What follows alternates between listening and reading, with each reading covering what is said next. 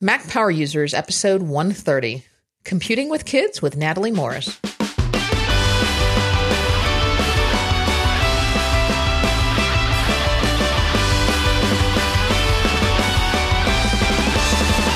Welcome back to another episode of the Mac Power Users podcast. I'm Katie Floyd alongside with David Sparks. Hey, David. Hey, Katie. And uh, we're very privileged to have with us this week Natalie Morris. Welcome, Natalie. Thank you for having me. Thank you. You know, we had Clayton on the show a couple of weeks ago, and he said, You've absolutely, if you're doing a show with kids and technology, you've got to get Natalie on. She is the expert in this field. And I oh, agree. Well, I don't I- know about expert, but I am a bit of a. I, I'm very academic. I approach it very academically. I'm I'm fascinated by the topic. Yeah. Now, Natalie, I, I know you've been involved in tech journalism and reporting for a while, but I actually became familiar with you uh, through CNET. I know you were an on air anchor for CNET and you did the Buzz Out Loud podcast for a while.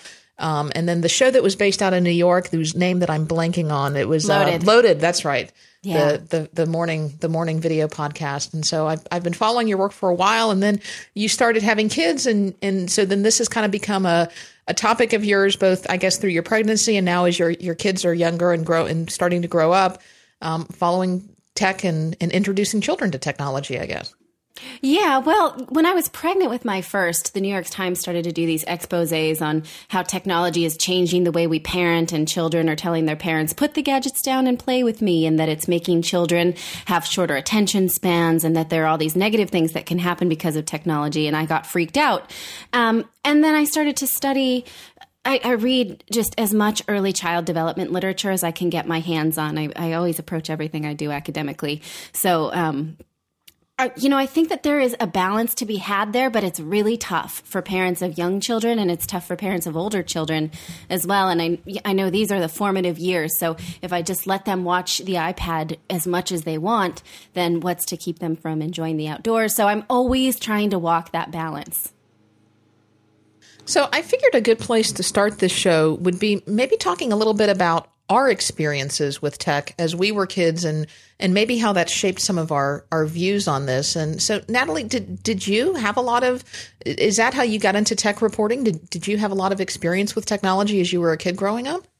Well, I think just being in the Bay Area, you see a lot of it, but you know it, it- that doesn't necessarily mean you pay attention to it. But I lived in the Silicon Valley. I grew up in Fremont, um, which has you know so many great uh, electronics companies there, and um, all of my friends and dads worked for IBM. My dad is a landscape contractor, but he was very early adopter when it came to the internet. He used to force us to get on Prodigy to do book reports when we were in the fifth grade or something like that. And I was like, "What is this? I can just open an actual encyclopedia. Why do I need this computer to get, you know, we had an actual encyclopedia set. And he's like, no, this, there's more here. So he forced us to use it. And then in summer vacations, he would force me to take Microsoft Office tutorials or he would buy a software package like shrink wrap at Fry's. And um, he's like, you know, through our modem, we can fax things. I want you to figure out how to set this up. And I would have to figure that out at 10 years old.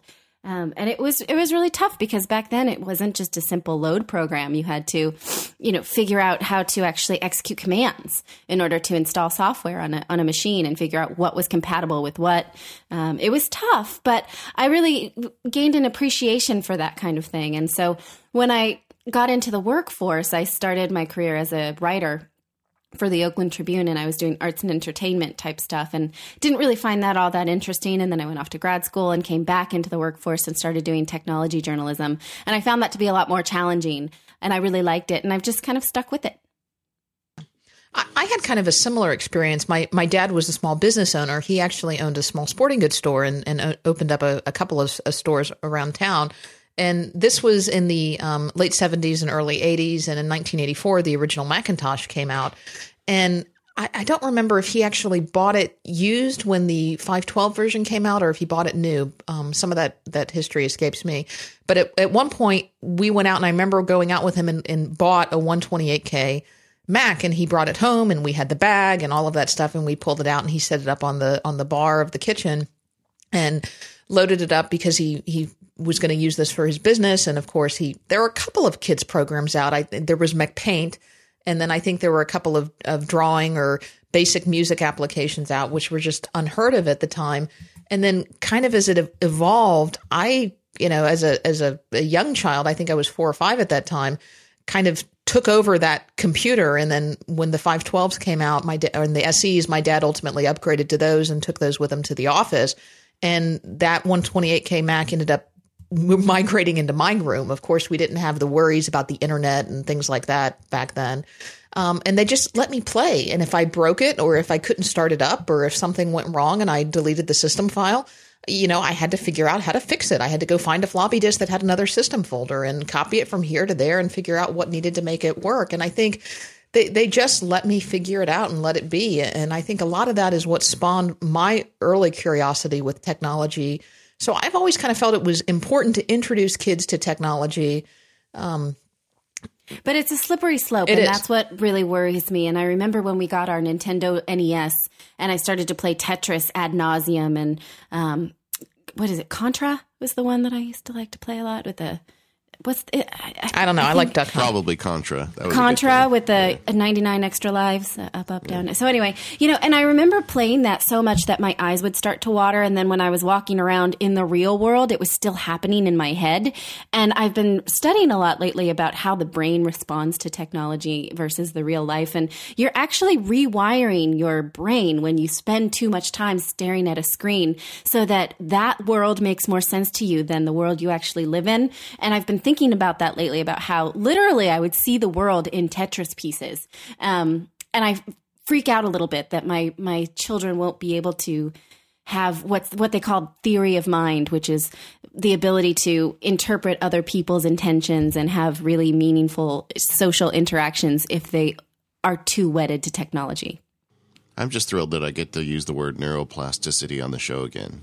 Yeah, that well, that's that's the main, that's the big, right? That's the big the big theory Yeah. these days is that your brain is actually rewiring in order to respond to this new type of ecosystem that we have. And so there's some good things and there's some bad things about that. If you read Nick Carr's book, The Shallows, um, you might think it's kind of bad, but then when you you know look at some of these apps and you see, oh, these skills do translate into real life if you find the good ones, then you think it's good. So I mean, I'm feel schizophrenic about just the topic itself. Yeah, you know, I think like anything, it's it's a question of moderation. Uh, when when I was growing up, it was in the '70s and '80s, and computers were really new.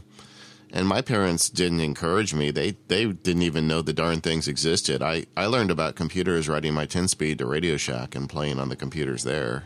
Mm-hmm. And the guys that worked there would let us program them, and then we started figuring out how to make games. And of course, eventually, we cajoled our parents into buying us computers.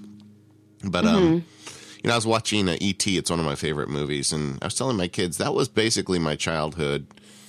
Not the alien part, but you know, just riding bikes and you know, playing Dungeons and Dragons on a table, you know, without a computer and and so it really is a different world that my kids grow up in and I'd like to think that I'm pretty tech savvy, but at the same time this is so native to them in a way it wasn't to me that I'm sure there's things they're figuring out that I'm not. Right, but you mentioned riding bikes, so there's that kind of balance of indoor nerdy stuff and outdoor healthy kind of things as well. And both of those things can be healthy, but does one of them start to usurp the other? And there was even last summer, the Wall Street Journal had an article about how teenagers are not really that interested in cars anymore. And so Ford is seeing that new adoption of cars is not that big of a deal because why do I need to actually see my friends and go somewhere when I can just chat with them online? Isn't that fascinating? I, I've noticed that. I've, I've noticed the people who have kids now who are 16, they, they aren't, I, gosh, when I was 16, I mean, it was a big event on that day of my birthday. I was going to get that license. I was obsessed with the idea, right? We were up well, at 5 I can a.m. just say I'm, watching I've the got door. a 16 year old in my house, and um, she's pretty interested in cars. Well, maybe it's a small it's a small trend, but it's still something to to consider in the fact that you know we don't need to see each other quite as much in person if we can just live our lives online. Right. Right. Well, well, one of the things that we want to talk about in this show is um, introducing kids to technology and and how how is we can do that, especially being a Mac and iOS centric show as as Mac Power users is um, in a safe way, and, and and what is the what is the right way to do that? So, um, I think one of the things that we we want to talk about is keeping kids safe online because I mentioned that you know when when we all grew up there there really was no internet and we didn't have to I mean there were you know bulletin boards and BBSs maybe and things like that but we didn't really have to worry about some of the dangers of the of, of the internet that there certainly are today. I mean I I don't think you would you would just you have to be careful about just giving your kid you know access to the internet. Here's a main line, plug in, go ahead and go find mm-hmm. what you can find. Um, so uh, Mac OS 10 has some has some built-in parental controls that I think have gotten better and better. In in even iOS apps have have built-in parental controls. Um, are your kids using iPads at this point? And I I, I think your son probably is. Yeah, my daughter uses it too. Both of okay. them started swiping across the screen at about five months, actually. My daughter's 10 months, and there are a few apps that kind of do stimulate her. Um, she really likes Magic Piano, where you just kind of hit at the screen and it makes piano. It's a really well done app. Um, yeah, same guys that did um, the um, the one where you play with the four fingers. Gosh, what's the name of that app? We'll just keep uh, talking, and I'll, I'll come back with it later. I think there there are also there's like Magic Banjo or something like that. There's a whole line of musical apps through through the same developers, and they're they're really great. Um, and then she's, I can hear you has the animals that come up and make the sound when you touch them. So very simple type things, um, but she likes it. And uh, my my son has a whole world of apps that I can give you some suggestions later. But it's funny that they don't really understand the computer quite as much. And sometimes we take it out and we show them. You know, I have one of those separate Mac keyboards that's um, separate from my iMac. So we'll say, you know, point to the M or point to the H, and he can do that, but he doesn't understand that that's controlling the screen because then when I say, well, let's go see this online, he will reach to touch the screen. So um, it's a disconnect from them. And I wonder if that, you know, and so my husband Clayton's been testing out the uh, Chromebook where you actually can touch that screen. And I'm like, why do I need to touch the screen on a laptop? But my son may want to. That that whole generation may think that you should touch every screen. Yeah, I think that in a lot of ways, this generation growing up is just going to latch onto this touch interface in a way that that we can't appreciate. Because you know like when we started there were the people that said well i got my typewriter i don't need a computer. Right. you know right? And and we couldn't understand what was wrong with those people. And to a certain extent i think i see that with this generation that's growing up in this ios or this touch world. I have a two year old nephew and i might have told the story in the show once before but we were at, at over at their house and at one point he walks up to the tv and tries to swipe the tv because mm-hmm. he he could reach it, and we all started laughing at him. And he looked at us like we were nuts, you know, like, well, what's wrong with you people? Don't you understand that's the way this stuff works? Mm-hmm. And you know, I think that's really something. I, I mean, I can't really even wrap my head entirely around it, but I do think that this touch interface is is really going to take over. Right. So when I read reviews, tech reviews are like, why do you need to touch a laptop screen? I just kind of giggle to myself because I think, oh, we're dating ourselves. Yeah, yeah. We're making ourselves seem so stodgy. But that's a whole nother issue is the you know the ergonomics of of reaching up and touching your screen and and you know it seems like touching your screen is kind of like the electric typewriter. It it it's it's trying to transition between two worlds, but eventually it's not going to really happen. I mean, if we really embrace this touch technology, these things are going to be built into our desks, or I'm not really sure how where it's going, but it's it's not going to be a traditional computer setup with the touch screen. Yeah. Yeah. Well, I I can't imagine. Like I said, other than my son, who might want to say, "Oh, I don't want this anymore. I'm going to move this here," and then type on it and just move it with his fingers. That could be useful. It's just not a workflow that I could really, or that yeah. I do appreciate right now. And maybe I could. Thing, I don't know. And the thing I'm ignoring is that, you know, you keep forgetting that the iPads and the other tablets in five years are going to be five times more powerful, and the software is going to be five times better, and the distinction between a traditional computer and a tablet is going to get less and less. Mm-hmm. You're right. Yeah. Well, anyway, Katie, we we sidetracked you. You Let's did. talk about parental controls because I think that's Sorry. important. Because as we sit here today, we do have kids on Macs and um, and there's a way there's you know Apple's done quite a bit to help protect you and and set up barriers so your kids don't get into trouble because unlike when we were kids like you said there is an internet out there now and even the most innocent internet search can bring up images that I do not want my children seeing. Yeah, and, and there are a couple of things you can do. I mean, Apple's built-in parental controls have gotten better and better, and, and they've actually moved some of these into iOS as well, and we'll cover those. But the big ones is under um, in Mac OS 10, you have the you've always had the ability to create multiple user accounts, and now you can create what's called a managed account, which is managed with parental controls, and you can even administer this account if you select the correct uh, in preferences. You can administer this account for another Mac, which means you don't actually have to be on the kid's Mac to administer the parental controls once you have it set up. And so if you've got younger kids, you can do things like create a simplified finder. So they're not going to see the full finder interface, but maybe they'll just see a simplified selection with simple folders and and a a, a more um, I, I, hate to say I don't want to say the word streamlined because that's not correct, but as as very simplified user interface with the simple finder. Um, and then you can do things like you can limit certain applications. You can either limit them to you can only use these specific applications. You can say that you can only use applications from the Mac App Store. Um, or you can only use applications that have a specific rating because apps from the Mac App Store have a specific rating. And then you can also limit access to websites. And I found that this is a little bit hit or miss. I um, have a demo account on my machine that I had activated parental controls on accidentally. Well, I'd activated them as I was researching the show, but I'd left them on accidentally while I was doing a demo with my Mac users group. And um, someone was using my machine to demo something, and they tried to go to macworld.com, and it was blocked by the parental controls. So I felt a little bad by that because I guess it didn't like the macworld.com website. Ooh, so, what's on there that we can't see? I don't that's know. Cause, that's oh, it's because Katie just wrote an article. Yeah, I wrote an article and David wrote an article for him recently. So now it's it's it's adult website, I guess. um, and then the other thing I thought was neat is, is you can limit who they can contact. So you can limit who they can email, who they can iMessage, and, and who they can contact within Game Center, as well as times. So you can set like bedtimes. Okay, you can use the computer between 8 a.m. and 7 p.m. Or on the weekends, you can use it until 9. But oh no, on school nights, you know what? You can only use it until 6 o'clock. And so those are those are pretty good parental controls. Now for the web filtering, um, I personally prefer using a tool like OpenDNS. And Natalie, I don't know if you've got OpenDNS set up in your household. We we we actually did a show on it. It's been a while now, but um, if you're using OpenDNS in your household, and usually you set it up at the router level, you can go in through the OpenDNS configuration and really um, set up some things like, you know, we want to block any kind of peer-to-peer file sharing site, or we want to block any porn- pornographic site, or we want to block sites that have to do with gambling. And I, I I've seemed to found that their filters are more frequently updated and um, more accurate than just the general parental control filters. Yeah, that's a great tool. We don't need that just yet, like I said, because my children are only on iPads.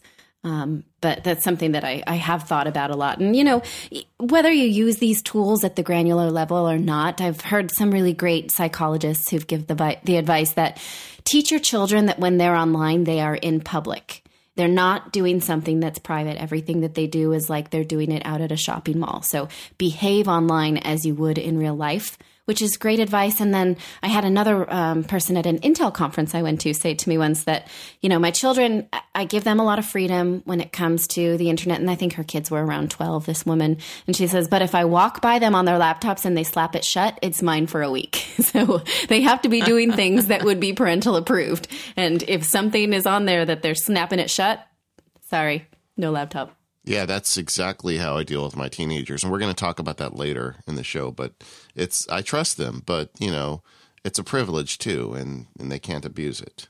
Yeah, hey, and then you hear people sort of going off the rails, like that crazy dad who shot the girl's laptop with his gun because Ugh. she was posting things on Facebook. I mean, this can get pretty crazy, right? This is, like I said, a slippery slope. We can talk about people who are walking the line like all of us, and then you, you talk about people who go off the deep end and scare the crap out of all of us. Well, I also think that parents, a lot of parents, are not familiar with this stuff and are just scared of the whole thing. And I, I wouldn't put anybody listening to this podcast in that category because you downloaded a show called Mac Power Users, so by definition, you know you, you're somewhat aware of these things. But there's a lot of people out there that are complete. My, my parents had no idea what I was doing with computers. I mean, they and there was no internet back then, so I guess it really wasn't the much trouble I could have got into. But they they really had no idea. And, mm-hmm. they, and no interest, frankly. yeah. Hey, um, let's take a break for a minute though and talk about our first sponsor today. It's the OmniFocus. Um, and the Omni Group in general. But I want to talk about OmniFocus because they just posted this week the videos at the uh, OmniFocus setup, and so you go to omnigroup.com slash the setup. And they did this this brilliant job. They had a really good camera there. They took uh, videos of a bunch of great people talking. Uh, Michael Schechter and uh, Thanh Pham was there. Tim Stringer, Dinah Sanders, Sven Fechner, Kourosh Dini, Mike Vardy, uh, some crazy guy wearing goofy glasses, looks like a lot like me. And then, of course, Merlin Mann closed it up. And then we did a group chat at the end. Um, so you got like probably an hour and a half of really good content of of a bunch of smart people and me talking about how they use OmniFocus. And I thought it was a lot of fun. So uh, everybody get over to the setup. And i linked the one i did at macsparky.com but just go to the omnigroup.com the setup and you can up your omnifocus game. I'm, I'm certain of it. And we know the new version's coming out. They've talked about it but the old version is still you know out there and even these tips and tricks we're talking about in this in this session you can use with the new version when that comes out too so uh, if you're using omnifocus this is a great place to go and and just in general i you know i just want to uh, shout out to the people at the Omni Group. They did an amazing job with this whole event. And every time I spend time around those people, it just becomes more clear how dedicated they are to making the best possible software. And that applies to all the products they make, you know, OmniGraffle, Omni Outliner, Omni Focus. I mean, these are all just amazing products made by, you know, frankly, amazing people. And uh, we're very uh, proud to have them as a sponsor of the show. So go over to the Omni Group, uh, check out their products, go to the OmniFocus setup, and really up your game with uh, OmniFocus. And and thanks for sponsoring the show. So, Natalie, I know your kids are probably more into um, iOS, as as probably a lot of younger people are, and um, yeah, even older people. You know, we just got my grandmother um, her iPad, her first iPad, and she's she was transitioning off of a very very old PC laptop, and she absolutely loves it. I mean, she sits there on the couch and is doing all kinds of things with it. I did not set up parental controls for her. I thought about it though. um, but um, do you take advantage of these parental controls, or, or are your kids still a little young for that, or? I know there's a in iOS. I do. I use guided access all the time. Explain um, for, that to me because I've never really understood that. I, I don't have young kids, so I, I, I, get parental controls and you know the restrictions, but I don't understand guided access. Guided okay, access so, is a godsend. I'm okay, well, it, it tell me about now, it. Natalie can continue. yeah. Okay, let me try and pull it up. I have my children's iPad in front of me, and I'll try and pull up how you do it as well if you if you want any.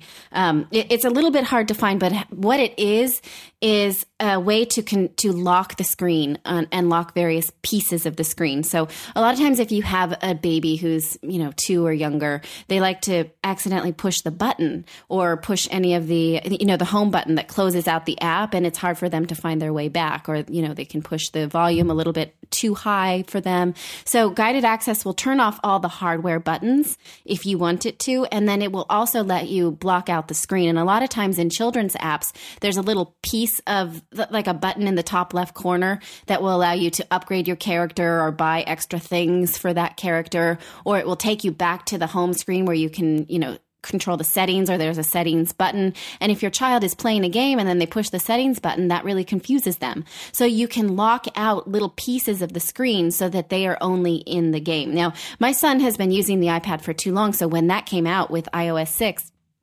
he was like, Mommy, it's broken. I can't get out of here. So he was already beyond that and he gets mad when I put it on now. But a lot of times I want him to focus on something. I don't want him to be like, mm, no, I don't want this.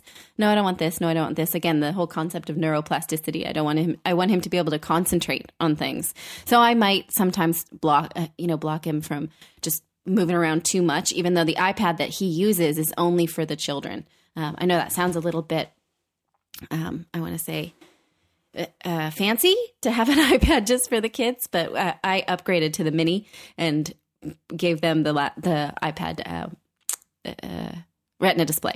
So I don't think that's as I don't think that's as uncommon as you think because as parents we are upgrading and we are finding we have an extra one. So so my yeah. kids have their own iPads now too because okay, I don't feel so bad. Crazy David keeps buying new ones for himself and right. they just cycle down. I would hate to be accused of being elitist or something like that. Like, oh, your kids have their own iPad, but Um, you know, we fly a lot, so it kind of saves me a lot of grief. Uh, But, so but this whole guided access thing though, is it because I I was there with you. I mean, my you know I my um I don't have any young children, but I've got this infant nephew that we actually take care of quite a bit, and I really love little kids. So so he likes me, you know. In in the Philippines, that you call the uncle Tito. So Tito David is like the cool Tito. I always like hook him up with this stuff, but just like you were talking about, he figured out that home button and and it's just fun to press it because it's one of the only buttons you can press on a thing where you get some kind of tactile response. Mm-hmm. And so, even if he enjoyed a game, he would eventually just reach down and push it anyway, and then we'd go through the whole process of getting him back into, you know, the the children's app that he was playing. And as soon as I think this was iOS six that this came out with, uh, we enabled it, and uh, and it's a much better experience as a you know as a parenting device. Yeah, it's such. You can find the controls if you go into your settings and go into the general option. It's in accessibility, which is a little bit hard to find. And then you'll go into guided access, you turn it on, and you set a four digit code. So your children can't just turn it off themselves without your four digit code. So you could keep changing it if they figured that out, I suppose. Yeah, and you'd think it would be in restrictions. That's where I looked for it first, and it's not. It's accessibility. Right. I found it the first time because as soon as they announced it at the iOS 6 announcement conference, I was like, this is amazing. I can't wait to use it. So that was one of the first things I turned on when we, we upgraded to the new iOS software. But then I found it once and then I had a hard time finding it again. So I had to Google it. So.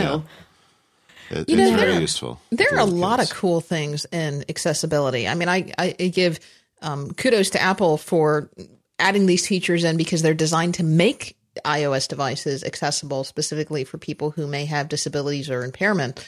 But there are a lot of cool things. Like I turned on recently, and I digress, but the LED alert for flash uh, to flash when you when you have a, a text message or an email or something or your phone rings. That's pretty darn cool too. Oh, yeah. There's other fun stuff in there. I'm just by the way. So Lots of fun stuff. um, but there's been this this big um, uh, big to do recently, and I think Apple just entered into a settlement of a class action lawsuit where people were complaining that their kids were buying millions and millions of dollars worth of Smurfberries and other um, in-app purchases. I suppose. Um, I guess they didn't know that if you know I, when you put your i uh, your Apple ID password in. That it's it's good for so long, and so they were downloading these inexpensive or free games, and then the kids were going out and buying virtual goods using their parents' real money on their credit card. And so they would ring up quite a bill.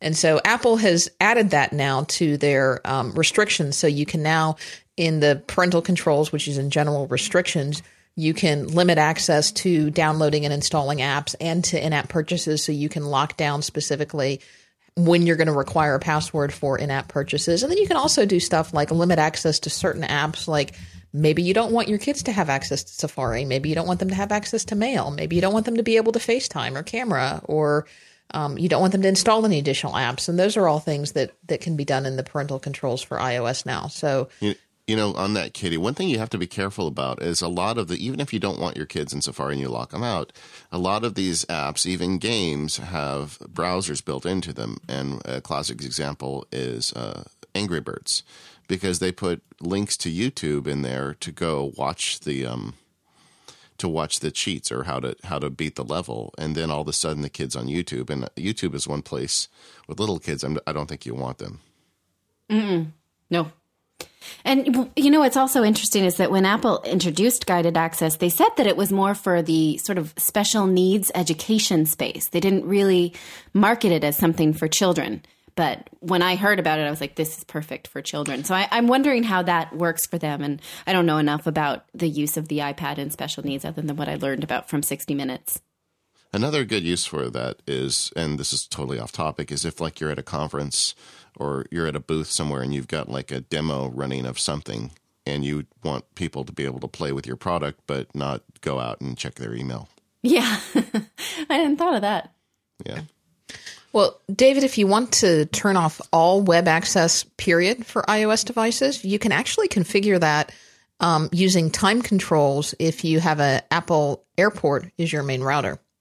Yeah, you were you were, you said that, and I had I hadn't thought of that, but that's pretty clever. Yeah, if you use an Apple Airport as your main router and you go in, into the uh, settings and get the MAC address for your IO, your kid's iOS device, So figure out what that MAC address is, maybe copy it and email it to yourself or something like that.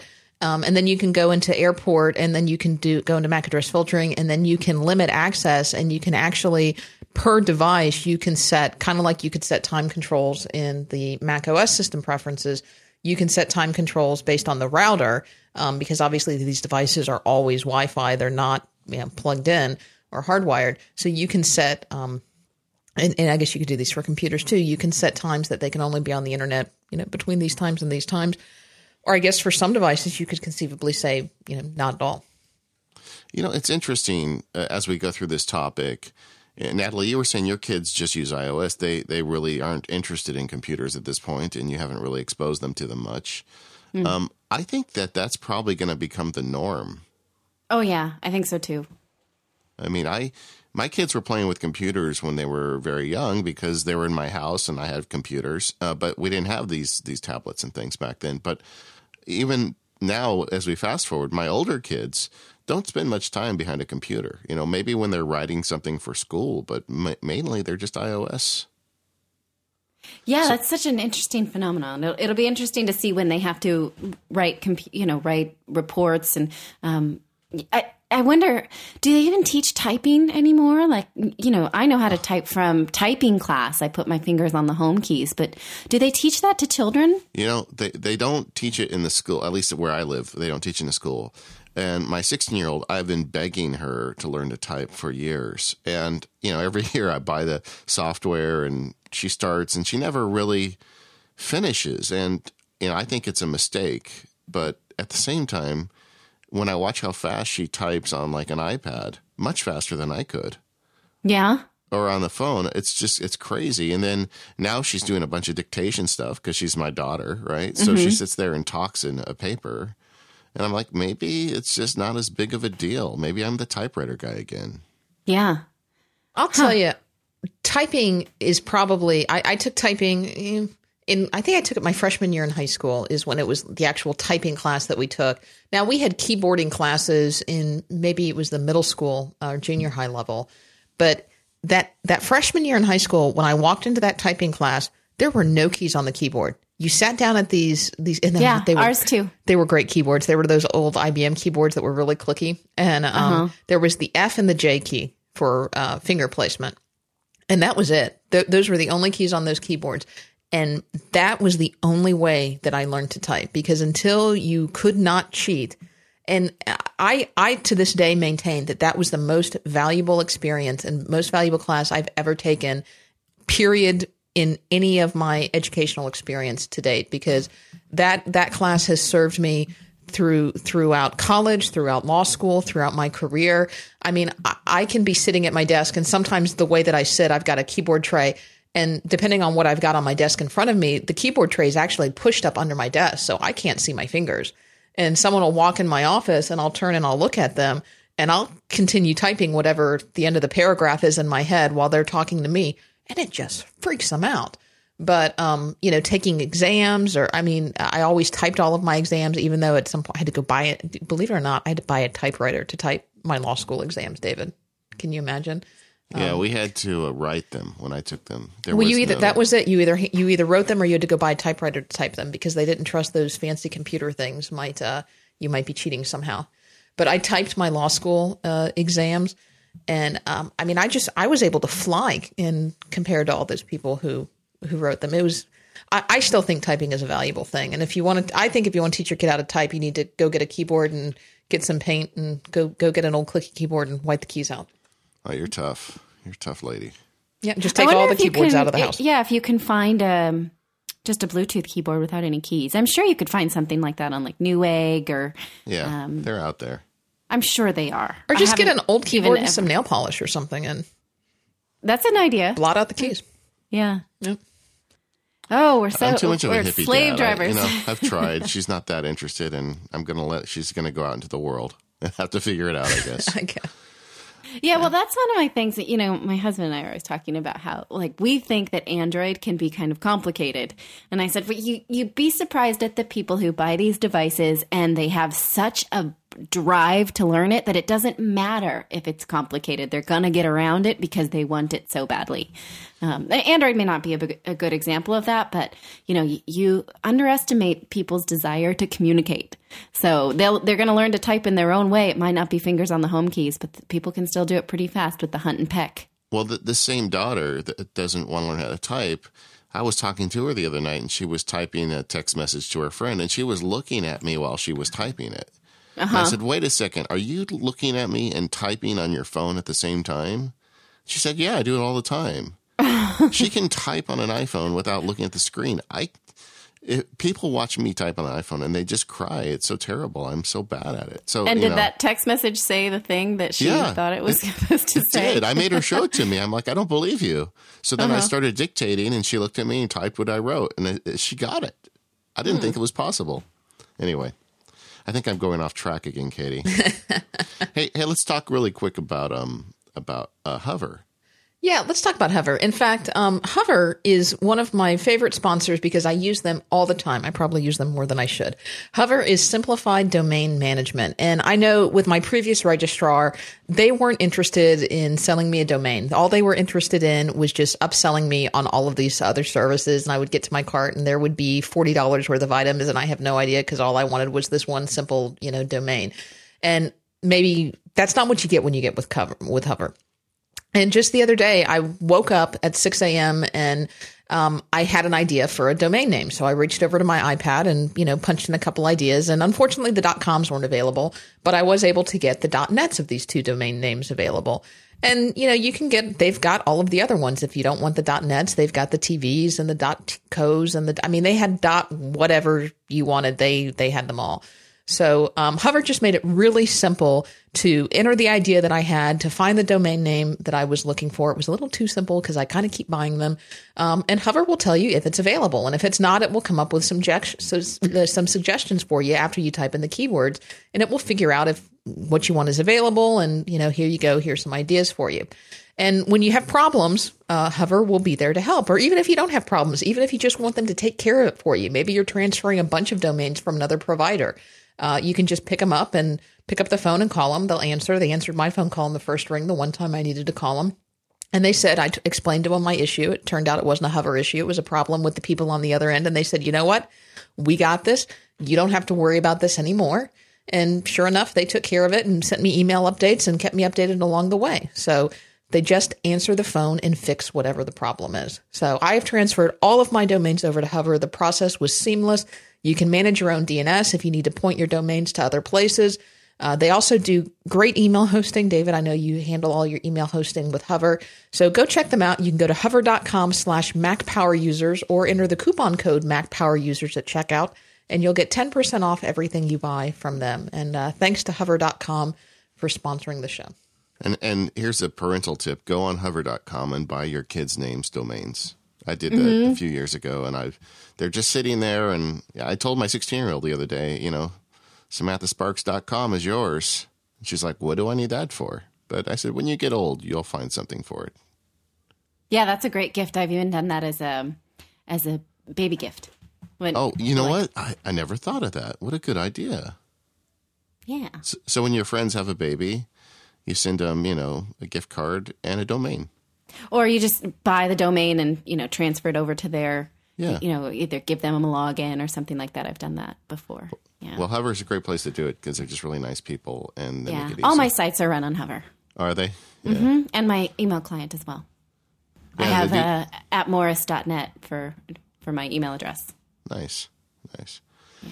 Well, um, one thing about these iOS devices that is an advantage as a parent is Find My Friends, and you know, I you know, you were talking about, you know, second guessing yourself as being too extravagant with your children. I have an 11 and a 16 year old. They both have iPhones. And there's a whole story behind that, but they both have iPhones, and I'm just going to leave it there. But one of the things I really love about it is at any time I can see where they all are.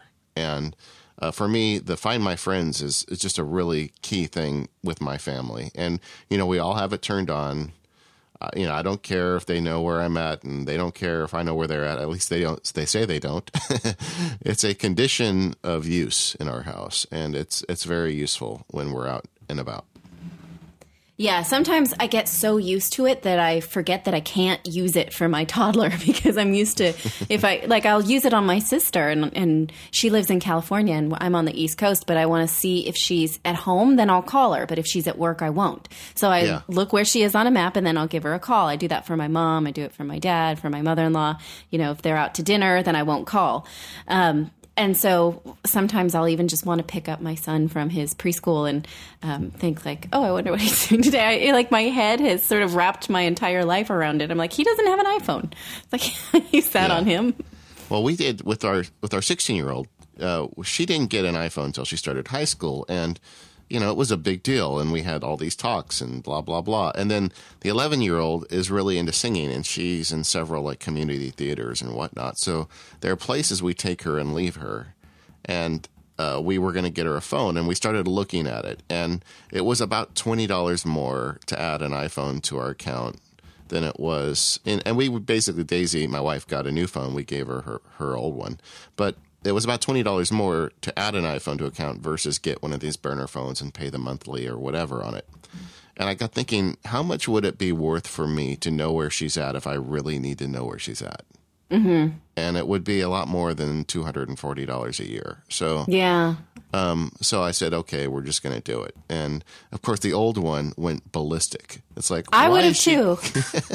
I have a younger sister. She always got the privileges. She didn't have to wait like I did. My brother did too. I have a younger brother. We won't even talk about who got a TV in their room and who had to pay so for their unfair. own. Anyway, ahead. She didn't have to make her bed. She didn't do the laundry. You got me started. I'm not going to stop. You sound a little angry there, Natalie. I'm not sure. It's, it goes way beyond an iPhone. But the uh, but Find My Friends, I think as a parent is really a, an excellent tool. If your kids are on iOS, and even if they just have an iPad or an iPod Touch, you can enable it on there as well. And it's not going to always work. You know, they're going to have to be connected to the internet, but it's pretty nice. Yes. And there is a parental control, if I, if memory serves, where you can make it so they can't turn it off. Yeah, I think Although so. I, I've never done that because, you know, in our house there's a big discussion of trust. Yeah, I really I'm on board with that. I think that, you know, if you show them that you don't trust them a lot of times that does more damage to the relationship. Of course, every teenager is different and I don't have a lot of research to back me up because I'm not there yet, but that's sort of how in my head I think th- is the parent that I want to be when they get Yeah. older. So One thing parent- that um, that bothers me a little bit about about I um, find my friends is that you have to sign in every time if you don't have a lock on your home screen, and I don't like to keep a lock on my home screen, so I have to sign in every time I open it up. You have to Oh, re-sign in to your Apple ID. why don't you put a lock on your home screen? That's It slows me down. I can't be yeah, slowed you know down. that's scary though because if you lose your phone like in an airport or something, I know. are, you know, Yeah, but you can, you know, remote turn it off with Find My iPhone. yeah, So- but the damage could be done. I I, I think you should I put know. a lock on it. But I you know, you, hate it though. I have done it and I hate it. You can set it up so it doesn't lock immediately. You can put it so you can only unlock it, and then like if you for 15 minutes, I believe it doesn't the lock doesn't re-engage. So like if you're turning it off and on, you're good. Maybe I should play with that for a little bit because I've done both ways, and I just really hate having a lock on my home screen. Yeah, I'm a big fan of home screen locks, but you know, part of it's because I'm a lawyer, and I can't imagine someone picking up my phone and, and getting access to my client emails and things like that. So, Yeah. I'm a- I'm Where do you course stand on a- this, Katie? Uh, yeah, I got to have a lock on it. Got to have a lock on it. Now, I didn't. I will admit, I didn't for the first maybe six months to a year that I had my iPhone, and then I just kind of thought about all the data that was on there, especially when we we got to iOS 2.0 and apps, and I started using it more and more and more and more data on it. I was like, mm, nope, got to do it. Yeah. Well, I, I know it's the right thing to do. I just hate to be handicapped. I just don't like to be slowed down. We live just- in a fast world. just just put yourself um th- just put yourself do a role play and just say okay i'm in an airport no, I just have got- lost my phone many times. I've lost seven iPhones in taxi cabs. wow No. seven Seven. hmm when I, was that's living in. Manhattan. Oh yeah, yeah. I, Okay, I'll save so- you that story. But if you So follow you- me on Twitter, then you know that already. so you've Anyone gone there Oh, I You've had- have. all right Yeah, well, and I still if- am doing the sort of ignorant thing. So well whatever i mean it's not it's not the end of the world it's not like I guess you uh, can't plead ignorance if you know the consequences. It's more stupidity. yeah well i mean i don't know it just and it depends what you've got on there maybe it's not that big of a deal Well, no, I mean, you know, the banking sites you have to sign into, and the social networks I don't care quite as much. But um, I don't know. I, like I said, I know the argument for it, and if I were to do a segment on you know television, which I often do, I would say everyone should keep their home screen locked. I just, on a normal basis, don't. Yeah, do as I say, not as I do. Exactly. exactly. I would try this. Just do this for me. All right. Uh, go into the uh, security settings and have it. I think you can say it up to like an hour. I'd look right now, but I'm I'm going to get distracted. But uh, go into the um, to the passcode lock section and try it one time and say require passcode after one hour. Yeah, I can go up to one hour. I'm looking now, and just see if that becomes too much of a distraction. Let's Oh. see. Okay, I'm doing it right now and require passcode. Oh, you can even do after four hours. But I mean, what's the point of that? Because uh, there's no saying that I could I could Yeah. do it for an hour and then lose my iP- iPhone 20 minutes later, and then they have 40 minutes to wreak havoc. Yeah, that's true. Whoever Well, took it. you got me there. Okay. All right, you think about that. Let's move on. I think I'm going to stop beating up guests about Yes. security. I, I, that's a that's one of my problems. One of my many problems. Well, I acquiesce on this. I know it's the right thing to do. Like I said. yeah, it's tough though. So, Natalie, when you when you give you introduce your kids to, to tech, I mean, we we've talked a lot about tech on the computer and, and tech on the actual iOS device, but but what about these accessories or you know cases or other things that go with the tech that that help enhance that experience? Do you have any favorites? Well, yeah, you know, I was in an Apple store in, in the Grand Central Station Apple store a few days ago, and I noticed that they just started carrying kids' headphones. And that's something that I've always been a little bit afraid to do because I know that they say up to the um, up to the under the age of four, you shouldn't be able to have your headphones go beyond, uh, or maybe you're not even supposed to use them up until the age of four, and even after that, you want to limit it to 80 to 90 decibels. Um, and it's really hard to find. You can't just go online and on Amazon and find kids' headphones and find the decibel count on there. So I asked the person who was working there, does this only go up to a certain decibel limit? And they said, yes, I think these are 80 to 90. Maxell also makes some good ones. My son doesn't love wearing headphones, it kind of freaks him out a little bit. But when you go on a plane, you know, they, they can't really hear what's going on on on their movies if you don't put them on. Um, so I, he actually doesn't wear them because I think I think they I think you are supposed to wait until four, um, and he doesn't really care so much about what's going on on the screen. He just wants to watch it. Um, but I think that's that's always a good a good um, conversation to have, especially because in the United States we don't set the decibel limits for our iOS devices, whereas in Europe they do. Yeah, and so You used to, I think you can set a volume limit. I know you used to be able to on iPods, but Right, you, you can set it, but without that setting, it doesn't stop at 90 decibels. Whereas I, I don't know if you remember a couple of years ago in Right. France, they sued so that um, iPods and iPhones cannot go over 90 decibels. gotcha, gotcha. Right. Yeah, kids will just turn up the volume as high as you'll let them. So you definitely want these volume limiting headphones if you're going to put them on. Right, especially because the if they're not in ear and they don't make a seal, then they're going to keep jacking it up so that they can hear it the best that they can and tune out us, I guess. so um, that's something that I'm always really interested in because, you know, I don't know if you read, uh, there was about five or six years ago, there was an expose in Time about how your in ear cilia, once you damage those, they cannot grow back. It's not like your liver or your fingernails. Once they're gone, they're gone. So that's one thing that I'm always a little bit um, bullish about is making sure that we keep the volume down. And m- when my kids um, were infants, my daughter, we still do, we, we use the uh, a sleep app um, to to put white noise on them when they're sleeping.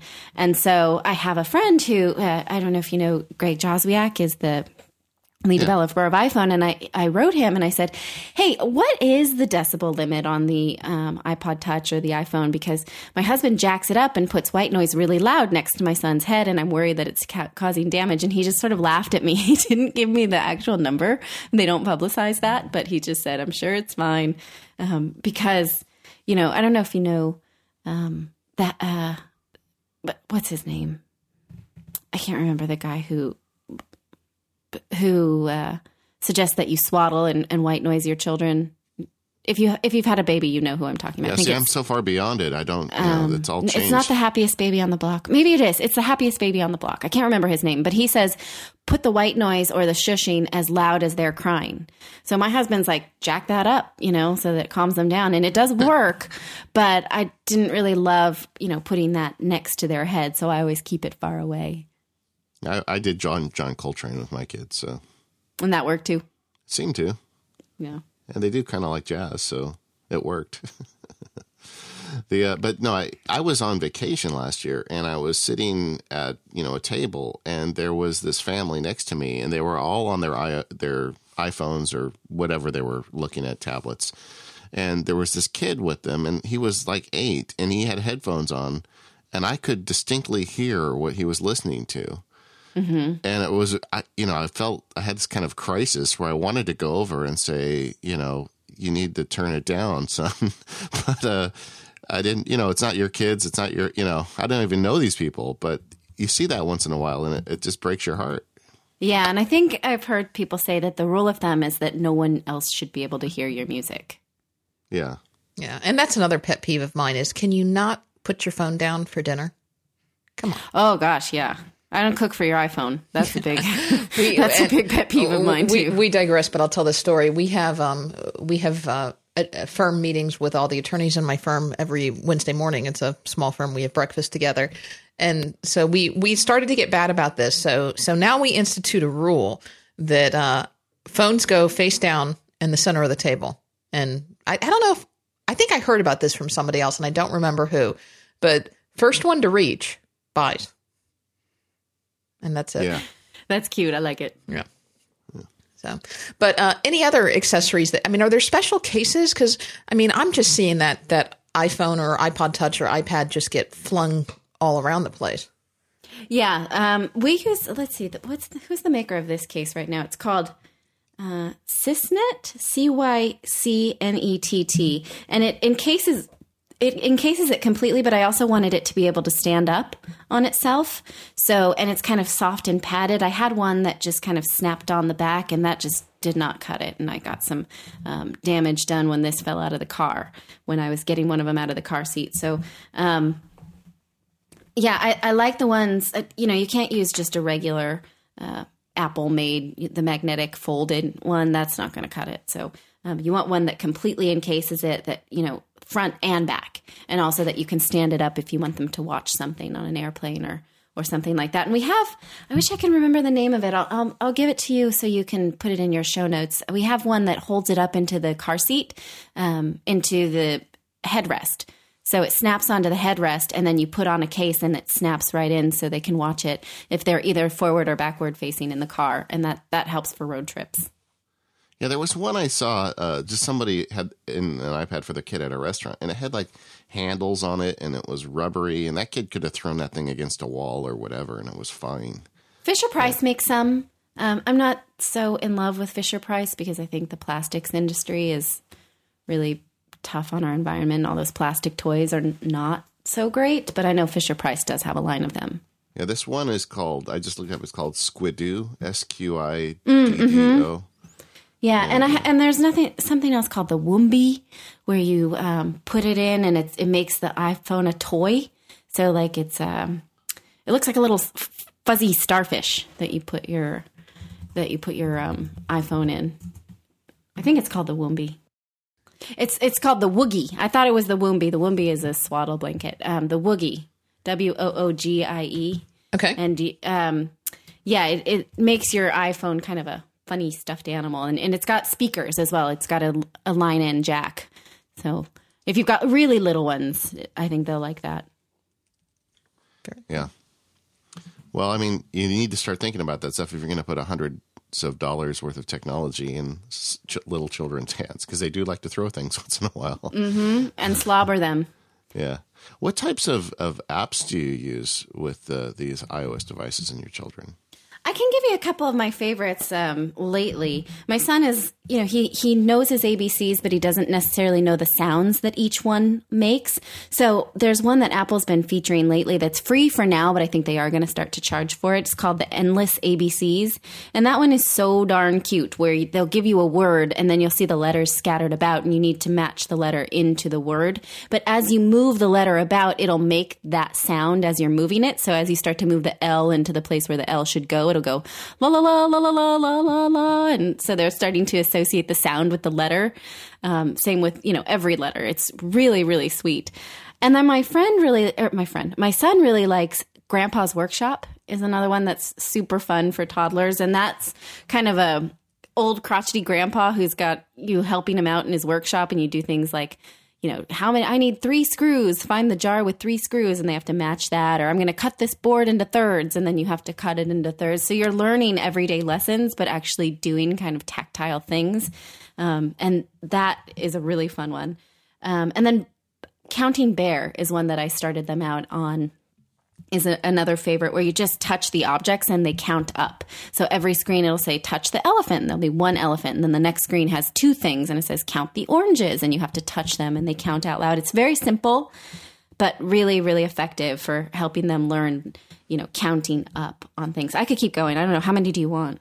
No, these are great though. I it's it's just amazing. I boy, none of this stuff existed when my kids were little. I would have loved it it's really fun and i'm i tend to be really picky about them because they're you know the storybook ones i don't love quite so much and you can get some really recognizable stories. We've got things like um, peter pan. My son likes it a little the read along but not quite as much. The ones that are more learning based are the ones that he likes but he won't really sit through even some of his favorite books that we read at night like fox in socks. He won't sit through the app that reads it to him. So um, that doesn't necessarily, in my experience, translate. Uh, but I know they're really popular. You can get all the Dr. Seuss books, you can get all the Disney books. Um, you, you, you can get anything you want there, but he likes the ones where he's required to participate. Um, well, well, and as a parent, I mean, I don't know. When I was when my kids were little, I I took so much joy into reading books to them. It was like, you know, I would do the voices. I would like prepare for it, like an, like it was like I was giving a, a reading costumes and, and, everything. Well, no, just I mean, I would, but I would practice and get the voices down, and I would, you know, make sure I could get through it, and it was so much fun. The kids loved it. I that's one thing where I'm not sure apps are the right way to go. Yeah, I don't. I I agree with you on that, and I was worried that it might ruin real books for him. And thankfully, it hasn't. And especially because my husband's such a comic book nerd that he's found a lot of age appropriate comic book things that really engage him as well. So he doesn't necessarily want you know that world to mesh with this world. Although he's obsessed with super superman lately. So there's a superman app by dc comics where it is a story but you have to put stickers on them and they're not real stickers that you put in yeah. on your ipad. It's just little stickers that you slide up into the story and you can move them about. And he does like that. Okay um, i also really liked abc food which was one when he was really picky because it teaches you like you just push the letter and it'll give you a bunch of foods with that letter that start with that letter like E eggplant and then they show you you know where eggplants are grown and you have to do like help me slice the eggplant. Uh, he went through a really picky stage, so I kind of wanted to jazz up food, so he got excited about it. I'm not sure that really got him through it, but it was still a cute one. And then um, everything made by this app company called uh, Duck Duck Moose. I really like. I just opened one. Um, they have one called Draw and Tell, which he really likes, which is just sort of a doodle pad, but you can doodle in stencils and different things, and then you can narrate your drawing as well if you want to. You can push record and use the iPhones or the iPad's microphone and say, "Well, you know, this is my doggy, and I made him jumping in this lake," and so it, and then it, you can send that off to your mom or whatever to grandma, and grandma can, t- you know, hear them telling you about their drawing, which is so cool. Um, and then they've got one that my son really likes as well called Trucks HD, where it's you you know move cars around and you can change their tires and you know use the tractors to dump out dirt and all of that fun stuff. Yeah, you know, it, it really is. I mean, I hadn't really paid that much attention to this stuff, but I'm looking at these apps you're pointing me to, and next time Oliver comes over, my two year old nephew, I'm going to definitely buy a few of these. You know, I have a board on Pinterest that I try and keep up to date called Children's Apps.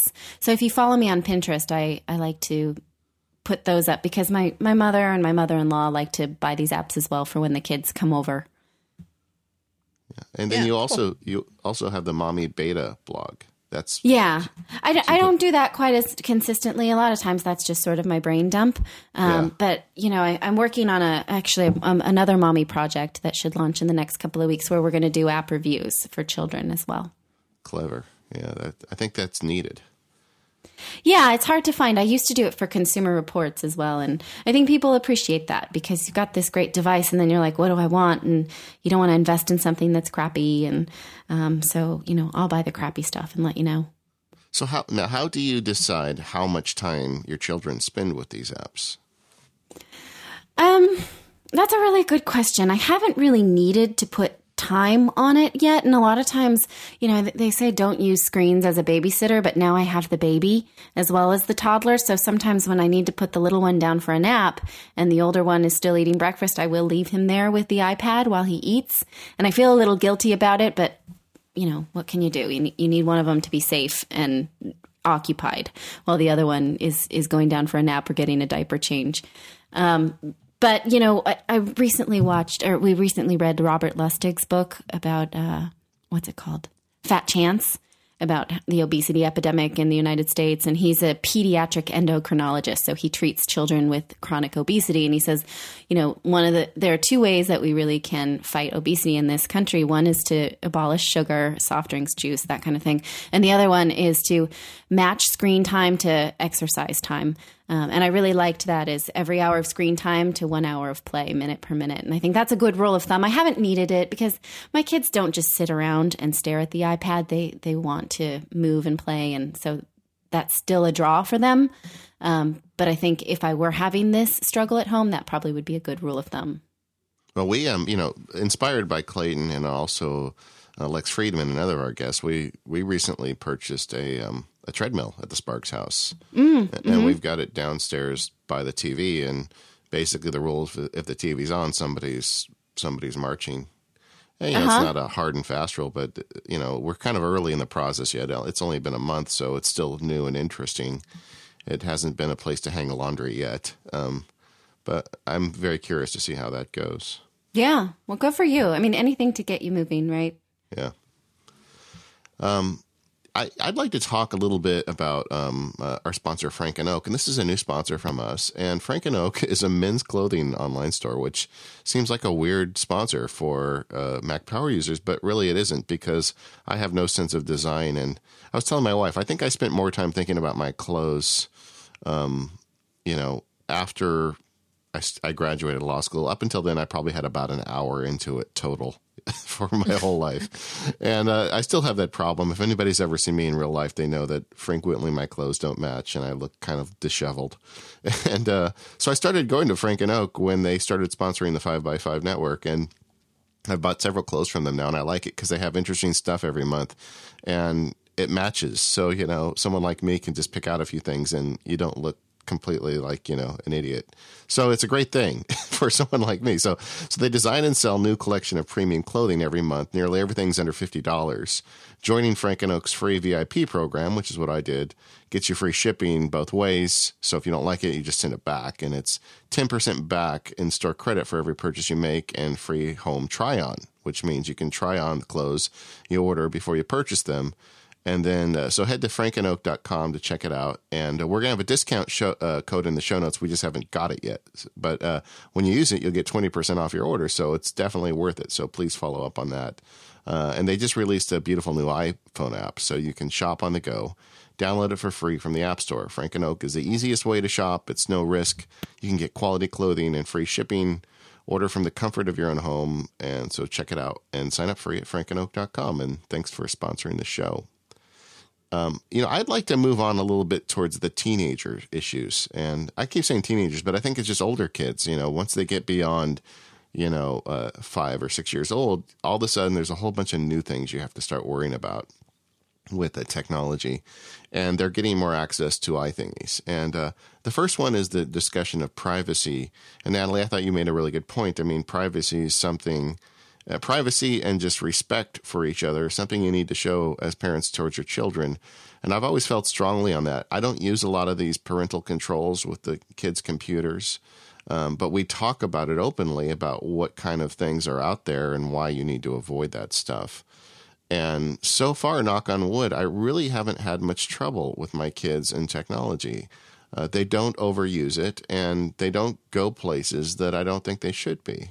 I mean, occasionally, like I maintain the computers in the house, so I, I stumble into logs. I don't necessarily go looking for them, and they're they're doing okay things with the computers. But I'm also constantly present. One of the things I did with my kids is, you know, we had a Mac in the house that the family shares, and there was no iPads and iPhones at the time, but we kept it we we made a decision that the the family computer is downstairs in a common room. So as the kids were growing up using computers, uh, we were walking around them all the time, mm-hmm. and we were always kind of seeing what they were doing. It's kind of like the TV in the bedroom versus the TV downstairs. Yeah. Yeah. You know, when I first joined CNET, I did an interview. This never aired. I think we actually lost the tape. But um, I, I interviewed a woman who does online, she does research for um, I think it's a psychology department in the University of New Hampshire. And she found that the kind of people who are actually preying on young children online is not the scary, lives with his mom in the basement, tattoos all over themselves, you know, eats his dinner with a knife kind of guy. It's more like the everyday guy that you might pass in the grocery store who is befriending your child and creating a relationship that's mostly innocent until it's not. Um, and the media makes it out that it's this scary guy, right? When the way it happens is is much more it, it starts out a lot more innocent and i asked her what's the problem with the fact that the media portrays these guys as scary. You know, who cares the way that they're portrayed? And she said the problem is that teenagers will think that what they're engaged in is not that.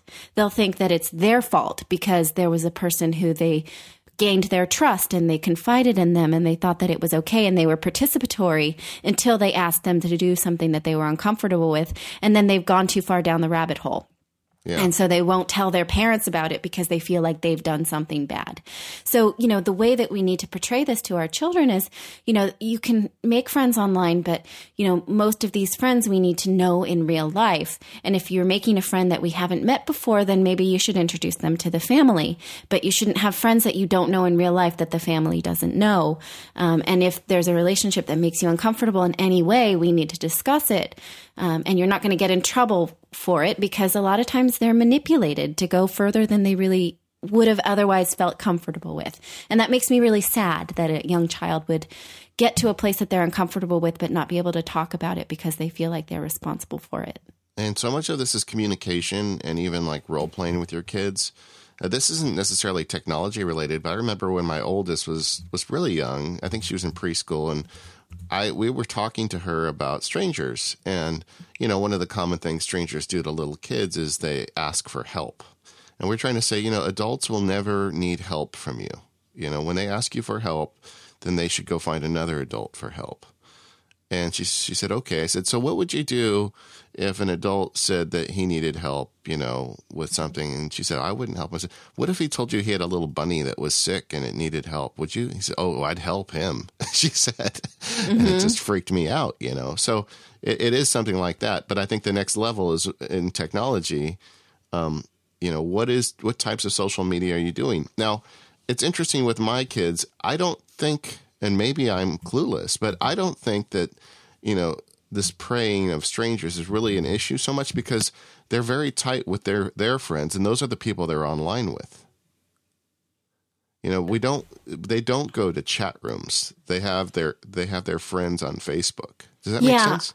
It does, and I'm I'm just not sure how that happens. You know, having only had a toddler, but you know, I think that when the internet started to really gain popularity in the early 2000s is when people started to you know get really scared, and the media loves those stories, right? That there's someone out there who wants to meet your teenage daughter and you know do yeah. bad things to them. So. Um, I, I don't know exactly how that happens, but I you know I'm encouraged to think that your your children only are friends with real friends. Well, I mean, it, they and that's the way they use the technology, like uh, um, a FaceTime, you know, on the Mac. They have they'll leave it open and sit there and do their homework and talk to their friend. And I always wonder how much homework is actually getting done. But then I'll see them; they'll be holding up the paper of the math homework to the camera and showing them. I mean, it's um, it's just a very different way of using this technology that I never really thought of. Yeah, yeah, it definitely is. Well, well, privacy is an issue, and I think that really the solution is, and I believe you know some of these parental controls are very good, especially when the kids are young. But as the kids start getting older, the solution is not offloading it to Apple. The the solution is sitting down with your kids and talking about this stuff, and that that kind of leads to the discussion of social media accounts. And um, my oldest got her Facebook account two years ago, and she was I can tell you she's the last of her friends to get a Facebook account. They all had them. And she kept asking me, and I'd say no because I'm not a big fan of Facebook and generally, you know, the way social media, you know, collects all your information and uses you as a product and I don't use them. So I was a little leery about it. So this is a good example of the parent who doesn't understand. And I realized that at some point she's just going to do it anyway. She's a smart kid, and there's only so long I can keep this off. So I said, okay, let's do a Facebook account, but let's do it together. And we had a long talk. And I said, you know, going back to the beginning of the show where you said everything is public that you do on the internet, I said, look, this is the beginning of your public life. When you open a Facebook account, a picture you put here your grandchildren are going to see. So, mm-hmm.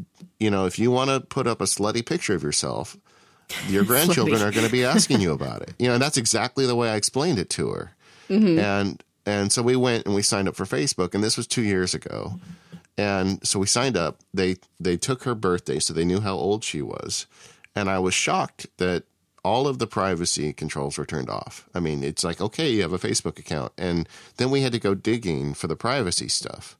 Mm-hmm. And and um, now I'm told that they've made it better now, but I don't really have that much faith that they have. It seemed to me like they made it into a game. Like they would even change the size of the confirmation boxes and the background color. And It was like they did everything in their power. It's like somebody And that, most of it's opt out. It's not right. opt in. Yeah. Right. And somebody was like in a room somewhere just laughing their butt off while they were making this saying, How how can we make it harder for someone to push the right button to make sure that they have privacy? Because that's the way it felt to me. Um, but we got all the way through it, and now she's been using Facebook for a couple years with her friends, and and she's okay. But the other thing I did at the time, because you know I'm the curmudgeon who doesn't have a Facebook account, is I talked to my relatives who do have Facebook accounts, and they all friended her, and they're watching. You know, so I've got a pack, you know, that's watching her. And now the 11 year old, she doesn't have any social media stuff and we didn't allow it. But um, what we did do was allow her to just recently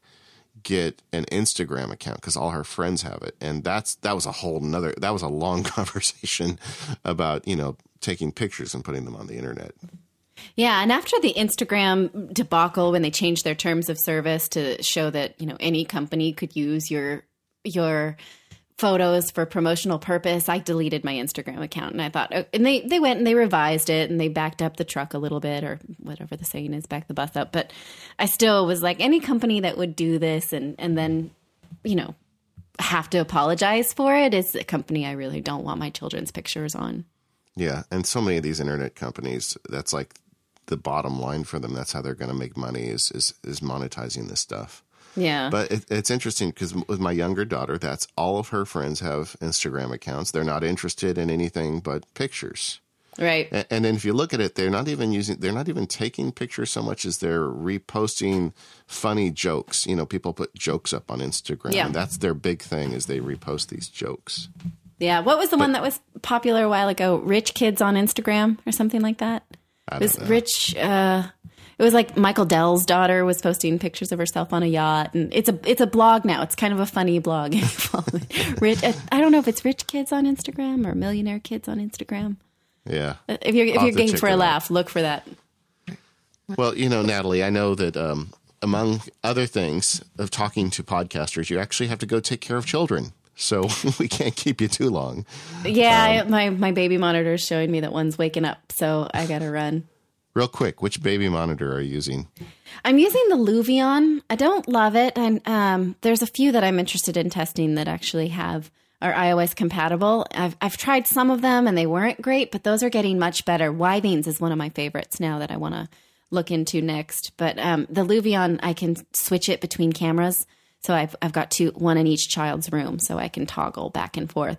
Um, but there's a there, there's another one that actually splits the screen. That's a little bit better than this one, but I made the mistake of giving it to my sister. The Lorex, Lorex is the one that I like the best. See, I'm typewriter guy again. With my kids, it was just an audio thing. Yeah. And, Well, then, and my parents made fun of me for that. They're like, "We could hear you crying just fine. We didn't need that."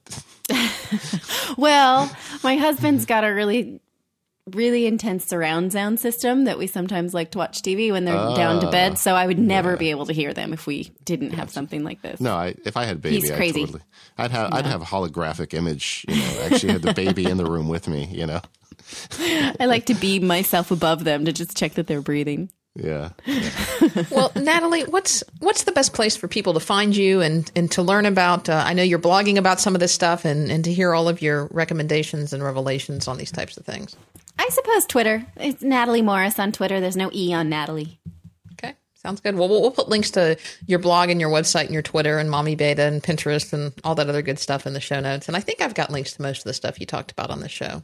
Okay, you can ask me if if you don't if you need some other things. Um, like rich kids on Instagram or something like that.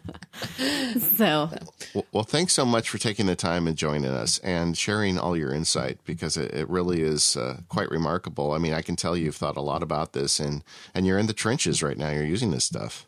Yeah, and also uh, you know, I have just another minute. I, you know, my husband he he developed an app. I'm sure he told you about called Read Quick, oh, and Oh, that yeah. was kind of a family endeavor. And you know, we've been thinking about is that is that a good way to help our children learn to read quickly when their homework really starts to pile up? And you know, we're not sure, but we do have educators who write us and say that they've found ways to use, and it's a speed reading app for iPad, so it allows you to Yeah. take articles that you want to read and read them one word at a time. And we've had educators who write us and say, you know, this has been really helpful for some special needs or some, you know, learning classes. And so that's something like the rest of the technologies we've talked about today that's going to work itself out and we're going to see if that works. And it could be that, you know, just like the touch screen that kids like this way to read and like this way to unitask um, in a way that we never really were able to appreciate. But just for someone like, you know, him and I who work in the news business who need to read a lot, um, or even the re- weekend warrior who likes to read long form content, it's proven to be pretty useful. So I'm in the trenches in terms of a app consumer and a Mac Power user and all of that kind of thing. But also, you know, we're developers now in our family. So we have to think about it from both angles. Well, we've had a lot of great feedback from listeners. We talked about that on, on the Clayton show, and um, I just had dinner with a friend the other day who's who's just loves it. He found it from the show, and he's using it all the time. And I've Oh, I'm so on- glad to on hear that. A lot of people have found it. It's we it heard from a lot app. of your a lot of your listeners about it, so we were really excited about it. It's a good fit, you know. Uh, the people Yeah. who listen to this show are, are very smart, usually smarter than me, frankly. And so they're always looking for that new edge. And I think the big hang up with Read Quick, what we've got to figure out is, you know, how to get even more content in it. Yeah, and um, you know now we have uh, Techmeme in there, and you know we're we're trying to figure out how to get books in there Yeah. too, which might be coming soon. I'll tease that little update. So Yeah, yeah, good. find readquickapp.net if you want some. Uh, if you I want could see some. like even just a web service. Or, I'm you know. sorry, readquickapp.com. I don't know why I can never get that URL right. Readquickapp.com, or just look for it in that. Well, you can go store. get the .net from Hover, I guess. We could. Maybe we already have it, and I just don't know. I could see like a, a web service where you could just upload like um, text documents. and Actually, it just looks like we do up. have it. It redirected. So There you go. Yeah. either of those work. Well, thanks, you guys. I gotta go run and All get right. this little creature out. Well, take care and thank you again. Nice Thanks so talking much, to you Natalie. all. Bye bye. Bye bye. You know, Katie, we had a couple other things in the outline. Natalie had to go, um, but I did want to follow up just uh, with, um, you know, when do you give your kids these eye thingies? And you know, I talked a little bit about it, and I think it's just a question of when it becomes appropriate. Uh, with my oldest daughter, she had a flip phone in junior high, and then she got an iPhone in high school. The younger one, she got the iPhone earlier. But you know, this stuff isn't as new and, and shiny as it used to be. Um, and I don't know where I live. I live in Orange County, California, which is it's a pretty nice area to live in, frankly, but it's not like Beverly Hills. But I mean, most of the kids have have um, smartphones at this point, of one form or another. Yeah, a lot of it depends on the kid. A lot of it depends on what your kid's doing, what their activities are. I mean, if they're going to school and getting on the bus and coming home, or you know, maybe maybe you don't need to be as in constant contact. But if they're out and about and in dance and in softball and all these other activities, you know, then it becomes more of a problem. But then when I was a kid, it was pretty. You just had to be home by the time it was dark, and Yeah. you know that was fine. So sometimes I think I'm Somehow we survived. Yeah, exactly. Uh, one thing I do monitor with my younger one is like her. She has an iPad because you know they've cycled down now. Um, I don't let her take it to bed because she can't be trusted with it in bed. She'll wake up and start watching content in the middle of the night. So one time, and that was that. You know. So they they go into their charging stations at night. Yeah, they yeah exactly, and then and it's not in her room, and then uh, her school has a, a test program. Right after we had Fraser Speirs on about education and iPad, the school started a test program, and so we've been sending her to school with an iPad one, and she's typing reports on it and doing all sorts of stuff on it. So I can definitely see the you know the future in this touch. Yeah, Either way. I, I, I don't know. You know, I've always been told that talking about parenting on technology podcasts is like the third rail. oh yeah, uh, we'll, we'll get email. uh, but it's you know, and but this is an episode that I thought was worth doing, and I know a lot of our listeners are interested in these things. So there it is. All right. Well, David, why don't we about our last sponsor, and then let's try to wrap up with some feedback. I'm game. Okay. So our last sponsor for this episode is Squarespace. And I kind of wish Natalie was here because I know that she hosts all of her various websites on Squarespace and she's got, you know, a site that's very different from yours, a site that's very different from mine. And that's one of the beauties about Squarespace is it's everything that you need to make a unique and amazing website. So it's, it's a template based website, which means you can create it off of their amazing templates, but then it's completely customizable so that your site doesn't look like my site and my site doesn't look like Natty's site. I mean, it's fully hosted, completely managed environment for creating and maintaining a beautiful website, blog, or portfolio. So, no matter how experienced you are about building websites, everybody can build something beautiful and amazing in just a few minutes. You don't have to worry about the hosting, that's already included. You don't have to worry about scaling or integration. They've got all of these templates that you can use to get you started. And then it's just drag and drop and figure out what kind of elements you want to put where. Um, you know, where do you want to put your sidebar? Do you want to integrate with Instagram and have your Instagram photos pop up? Do you want to put a blog template here? Do you want to maybe have a Google map here? Um, and it's um, they've got some a new program that they're rolling out called Squarespace Commerce, and it's never been easier with Squarespace Commerce to start selling online. So they start to let you add a fully integrated store to your website, and you can start accepting payments. Uh, not much to set up there. You just integrate it into your Squarespace account. You can add in a store to Squarespace website and you can actually start selling both physical and digital goods. You can manage your inventory. You can process customer orders. You can print packing slips. You can customize emails. Uh, boom, it's done all from the Squarespace interface. You don't have to worry about what your site's going to look like, depending on whether you're an iPad or an iPhone or an even Android device or one of those other things, because the entire site is going to scale automatically to fit on that device and maintain the integrity of the site's design. And if you want to know whether or not you're actually getting traffic to your site, Squarespace has got stats too. You don't have to go out and buy or get involved in some convoluted other statistical program and link your site out to somebody else. Um, they've also got Android and iOS apps that let you manage post on the go. I did this, as I said, quite a lot when I was posting from Macworld iPod only, and if or iPad only, I should say. And if you want to import content from your existing blog, you can do that too. That's how I got started with Squarespace. So here's the deal: when you sign up for a year of Squarespace, you get your own free custom domain name. It's $10 a month for the standard plan, $20 a month for the unlimited plan. And if you sign up for a year, you automatically get 20% off that. And if you sign up for two years, you get 25% off. If you want to pay month to month and you've already got your own domain name, say maybe with Hover, uh, you can link it with just a few clicks. And there's no credit card if you want to try it out. Simply go to squarespace.com slash Mac Power users. And we can even do better because if you decide that you want to buy after you try, click the enter offer code link and enter MPU3 and get an additional 10% off. So go check out Squarespace, everything you need to create an amazing website. And thanks to Squarespace for their support of Mac Power users. Yeah, and that enter offer code is very small, so you have to look for it carefully. But it's worth ten percent, so so look for it. You know, I actually had someone email me and say that they, I've actually had a lot of people email me and say that they've gotten um, websites started with Squarespace and couldn't find that, and that they emailed Squarespace to say, hey, just want to let you know we found you through Mac Power users. Thanks for supporting the show, which we love it when you email our sponsors and say thanks for supporting the show. And Squarespace went ahead and gave them the discount anyway. Isn't that cool? Nice, nice, good. Well, um, we've got some feedback. Uh, one of them was about the transporter, which is a, a sponsor of the show. We've talked about several times, and and I heard from a reader said, "Well, what happens if the hard drive dies? You know, can you replace it?" And yes, you can replace the hard drive. Um, if the hard, hard drive dies, it's just like any other hard drive. If it dies, it dies. You're not going to recover what's on there. But the way the transporter system works is, you know, you've got the data on other locations and devices as well. That's kind of the idea. So it will see if it's got the data in other locations, it will automatically repopulate itself when you replace the drive. Um, so, it, you know, transporter is great for offsite backup, but that's not like that, which is one of the use case scenarios I talk about often. But if that's your only source of that data and the drive dies, you've got a problem. So, you know, the idea behind this is that you're using it as offsite backup. So you would already have a copy of the data somewhere else and it will repopulate.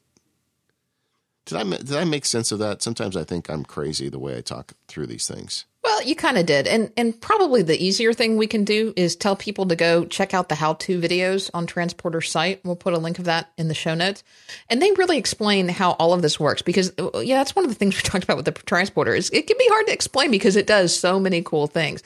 So if you go to the Transporter how-to video site, they've got um, videos that really explain this. So yeah, if your data is backed up to another transporter automatically it will repopulate. And th- what's cool about that too is it means you can replace the hard drive. So if the hard drive dies, you can replace it.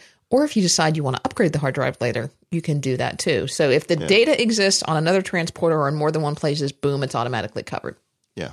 And you can put a bigger one in, for instance, if you decide yeah. to. Yep. Okay, and, and, those those videos are very good. So check them out. I tweeted them out the other day because I was I was watching them for my own benefit. And I'm like, you know what, this is useful. So uh, we'll put it in the show notes too. Yeah.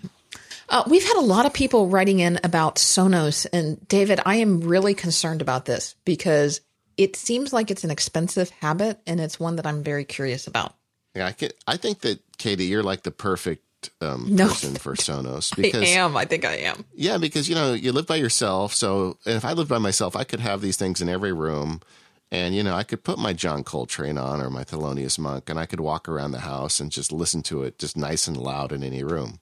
Well, I mean, I've got a setup right now. I mean, right now I've got um, AirPlay speakers in my office. I've got you know computer, pretty nice computer speakers in my office connected to an Airport Express that's connected to my printer. So I, you know, I've got one called Office that's set up, and then I I blogged about this once before, but I've I've I've got speakers connected in my kitchen, and I've kind of run a run a cable up um, through the cabinets and the speakers to hide everything. So I've got these speakers up above my kitchen shelves that you can't see, and it's just magically music coming from my kitchen and I've got um, yeah the Apple TV in the living room and that's connected to the television speakers. But I'm thinking about getting a sound bar for that. So I've got speakers there, and then I've got a uh, an iHome dock next to my bedside in my bedroom, and then I've got a Jawbone Jambox in my bathroom. So I've got all. That sounds weird, right? I've got a Jawbone Jambox in my bathroom. Um. Anyway, moving on. I didn't say anything. Okay, uh, there was just that. Yeah. Uh, so I've got all house audio, which is really cool with AirPlay. You know, I just double tap to bring up the little audio controls and I decide what speaker I want it to go to. So it works, but I, I don't think it's as seamless as this as this Sonos system. So I, have I've put something together and it's not as kludgy, but anyway, what what Brian is saying, and Brian wrote in and was commenting on our Sonos discussion, and he says, I've been an apartment dweller for the last decade, and he loves the Sonos because he has three speakers, bedroom, living room, kitchen, and he set them up in what's called party mode um, which I can't do with my airport uh, setup currently. Um, I, I, think you can if you're playing from iTunes, but you can't from an iOS device, which is what I'm doing most uh, most of the time. And what party mode means is that party mode simultaneously simulcasts all the speakers together in sync. So he listens to all of the, you know, it's like he's, he says he listens to Mac Power Users podcast all throughout the house. And that's very cool because that's a problem I have. Like this morning, I'm, you know, living at home, by myself, of course, I'm living at home, but I'm walking around the house. I'm in the office, I'm in the kitchen, I'm in the bedroom, I'm, you know, cleaning up, I'm doing all kinds of things. And I'm walking around with my iPhone in my pocket. And every time I move from room to room, I'm swapping speakers. So, yeah. Maybe Apple will fix that in iOS 7 and allow me to stream to multiple speakers, and maybe they'll figure out to do it in such a way where there's not lag. Or maybe I'm just going to have to drop a couple grand on some Sonos. Or maybe Sonos is listening to the show and would like to send me some. Good luck with that. Yeah, probably not. um, anyway, uh, we also heard from Philip about passwords. And, you know, one of the questions is because we talk about 1Password, who is a, a sponsor of the show, um, you know, what you know, I generally just remember my 1Password password. And Philip said, well, what are the other ones you need to remember? For instance, um, when you buy stuff from iTunes, you've got to type in a password. So do you save that in 1Password? And for the longest time, we did not. Um, Me we had, you know, we just had a standard password. Um, the uh, with the newest version of 1Password, however, you've got favorites, so you can save to favorites, and then you can have this, you know, really wacky password, and it doesn't take that much longer to get to it. So you can copy and paste in there. Um, because we share a a iTunes account for our family purchases, um, the wackiness of the one of the password for the iTunes is not. It, it is something that you can remember. It's not just all mixed garble because you know my family and kids would what they would end up doing if I made it really difficult password is they would save it somewhere where they could get to it easily that wasn't 1Password and it would be less secure. Uh, but so iTunes is one place where you may want to remember a password. Um, Dropbox and email. Uh, uh, Philip had asked, "Do I ha- keep those out of 1Password?" No, I actually use really crazy passwords for Dropbox and email. And by the way, we just had daylight savings, everybody, so it's time to switch all your important passwords again. I thought you did that when the oh yeah when the time changed. That's right. I was going to say I thought you did that when you put batteries in your smoke detectors, but you're supposed to do that too when the time Yeah. changes, aren't you? So many things to remember.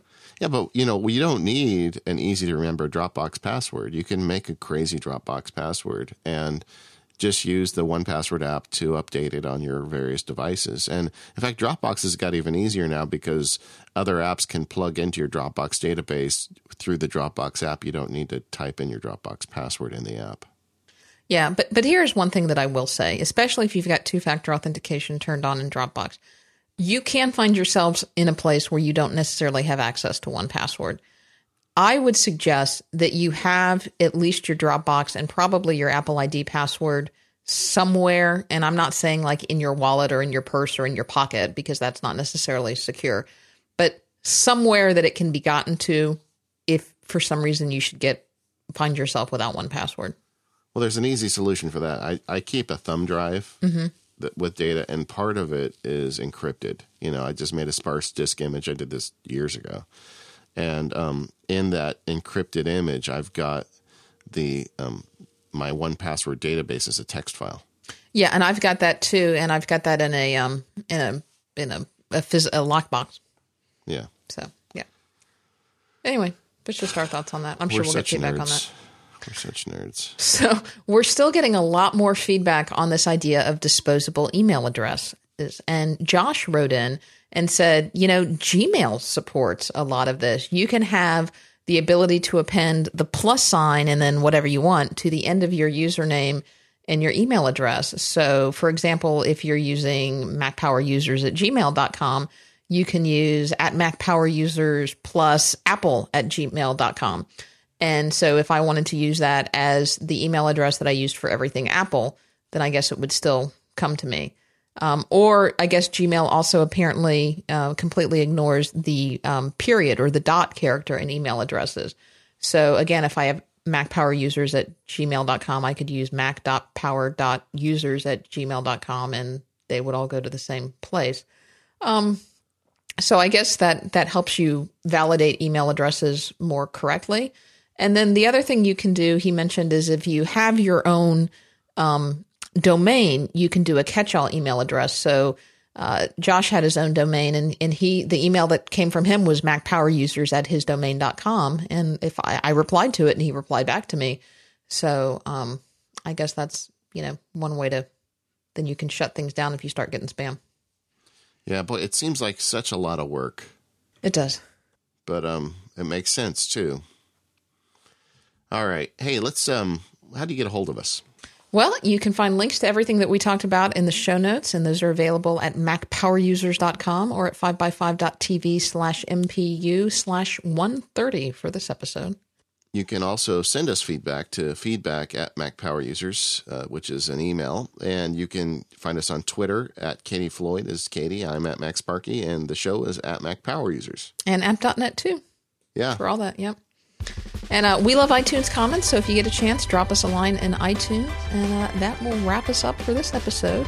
Uh, thanks to our sponsors for this episode uh, Frank and Oak, Hover, Omni Group, and Squarespace. We'll see you all next week.